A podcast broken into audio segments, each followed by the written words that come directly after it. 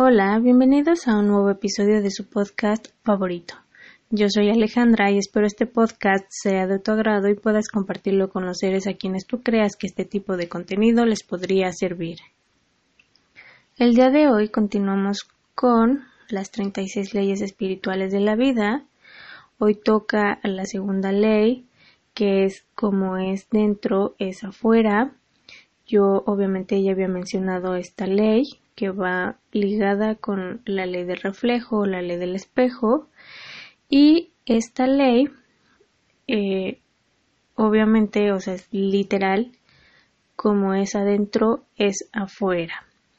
Recuerda que estas 36 leyes espirituales de la vida son de un libro que tiene el mismo nombre, por supuesto, y es de Diana Cooper. Esta ley como tú tienes tu interior, así es como va a estar tu exterior. Realmente creo que no es tan difícil de entender, sin embargo es difícil el aplicarla, porque nosotros vamos como en modo automático, digamos, cuando empezamos a querer sanar, pues no sabemos por dónde empezar. Y es ahí cuando viene lo complicado. A veces vamos brincando de un lado a otro para ver qué nos funciona mejor o qué es lo que tenemos, eh, digamos cuál es la raíz del problema. Ahora, esta ley, como lo he mencionado, si tú, por ejemplo, eres una persona que se ofende, ¿no? Que se toma las cosas personal, personalmente, vas a seguir viviendo este tipo de experiencias que te refuercen esa idea.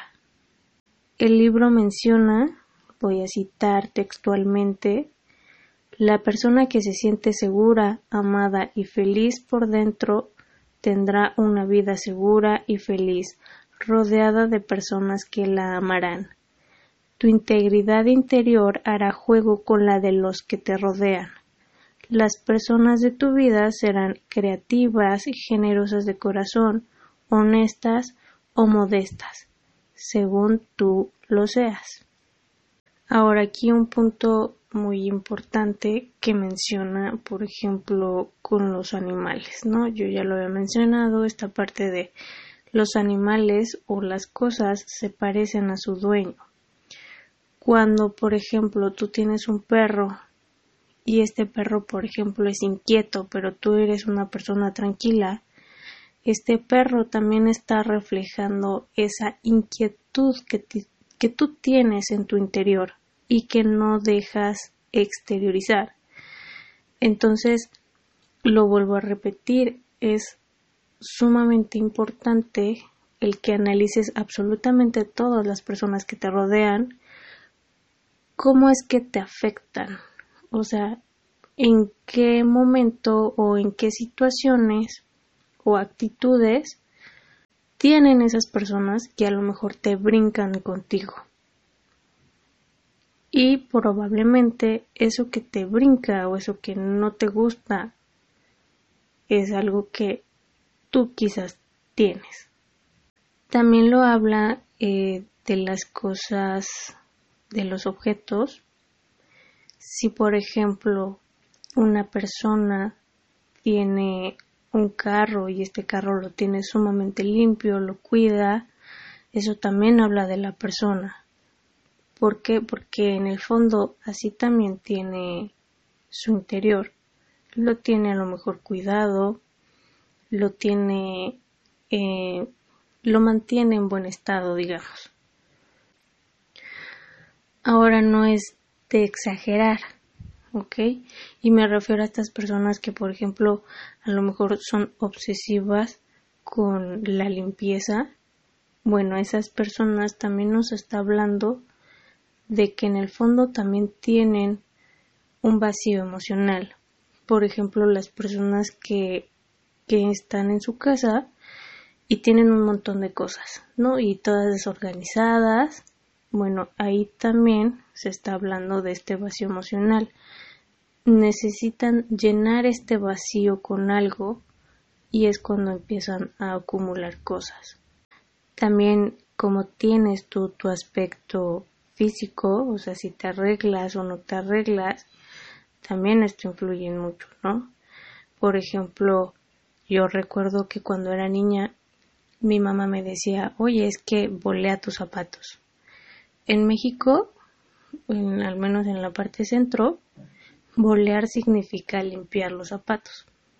Entonces es literal, a lo mejor pasar un trapo húmedo con jabón, agua jabón, o eh, pintura, a lo mejor grasa, bueno, ya dependiendo de los zapatos. Y bueno, eso mi mamá me lo decía porque yo no limpiaba mis zapatos. Entonces mi mamá me dijo, es que los zapatos también son un reflejo de ti. Como tú tienes tus zapatos, también es la impresión que vas a causar en, en las demás personas. Y fue así que empecé yo como con este hábito de limpiar mis zapatos. Y es algo que intento hacer a la medida de lo posible. Y es real, o sea, imagínate una persona que a lo mejor tiene sus zapatos pues desgastados, sucios, pues imagínate, ¿no? O sea, también en el dentro de sí mismo también está así.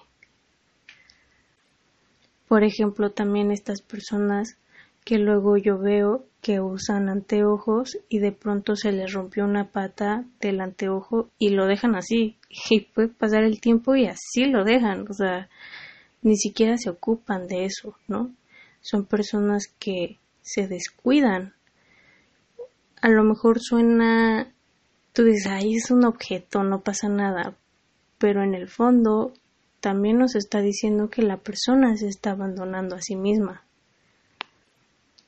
estas personas, o al menos las mujeres, cuando se pintan, ahora que se puso de moda los colores fantasía, obviamente hay un maltrato considerable al cabello y bueno, si te vas a, poner un tratamiento de este de esta naturaleza tan agresivo, pues por lo menos intentas cuidar tu cabello, ¿no? He visto personas que a lo mejor hasta le tocas el cabello y se le deshace, ¿no? Y siguen poniéndose este tipo de, de productos eh, dañinos al cabello. O sea, también te estás dañando a ti mismo de esta manera, ¿no? O sea, sí se ve bonito, pero por lo menos lo cuidas, lo hidratas, eh, no sé, hay un sinfín de productos que puedes utilizar que obviamente te pueden ayudar a cuidar tu cabello. Ahora también algo que me llamó la atención del libro es que dice, tu cuerpo es un espejo de tus sentimientos más profundos, a menudo inconscientes. También habla de las enfermedades, yo ya lo había mencionado anteriormente, no recuerdo en qué capítulo, donde Luis Hay saca una lista donde vienen todas las enfermedades y cuál es su relación emocionalmente hablando. Aquí también lo toca y lo voy a leer porque sí está interesante. Entonces dice, si tienes un dolor en el cuello, pregúntate, ¿quién estoy permitiendo que me doblegue? Cuando recuperes tu poder, ya no te dolerá ese punto. También podría ser que te estuvieras doblegando tú mismo dolor en el corazón, ¿a quién le estoy permitiendo que me hiera? Indigestión, ¿qué experiencia es la que no puedo digerir? Un dolor sordo, ¿a quién o qué cosa anhelo? Si no puedes oír, pregúntate, ¿qué es lo que no quiero oír?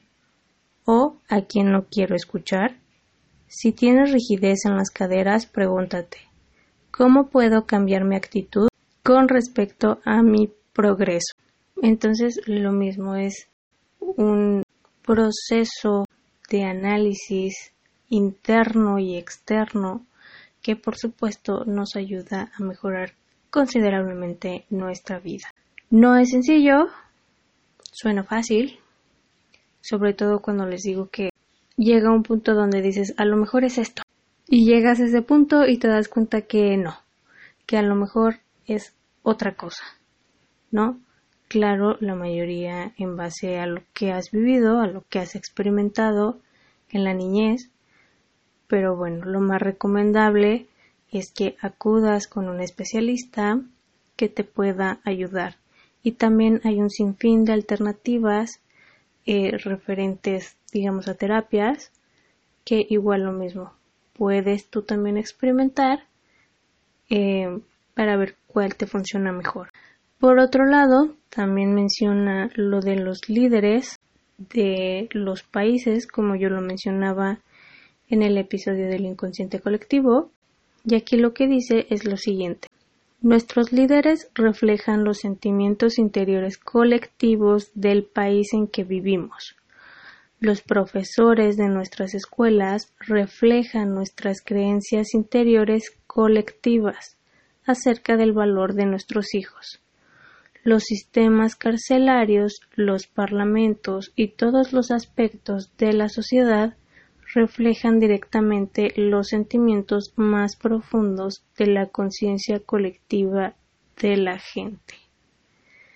De igual manera, es prestar atención en lo que sentimos, en cómo nos expresamos y sobre todo en qué es lo que pensamos. Ya para finalizar, dice el universo se recompone a sí mismo para traerte aquello en lo que crees.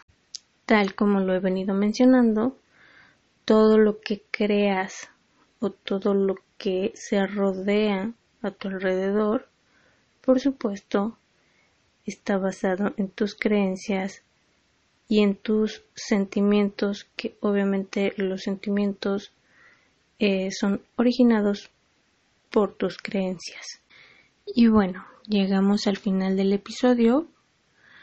Obviamente este es un tema que ya hemos tratado creo que muchas veces, pero bueno, no está de más el irlo comprendiendo a lo mejor pues más puntualmente, ¿no? Porque como lo mencioné, como que yo los mezclo de pronto, pero pues ahora en esta oportunidad los iré mencionando individualmente. Una de las mejores cosas que puedes hacer también es preguntarte qué es lo que quieres mejorar, cuestionarte tus creencias respecto a eso y posteriormente el irlas cambiando. Al principio es complejo, pero con la repetición constante, con la disciplina, pues obviamente se va a tener un mejor resultado. No olvides que me encuentras en Spotify, YouTube, Facebook, Instagram y Telegram. Recuerda que tú tienes el poder de cambiar tu vida. Gracias por haber estado, que tengas una excelente semana y nos escuchamos pronto.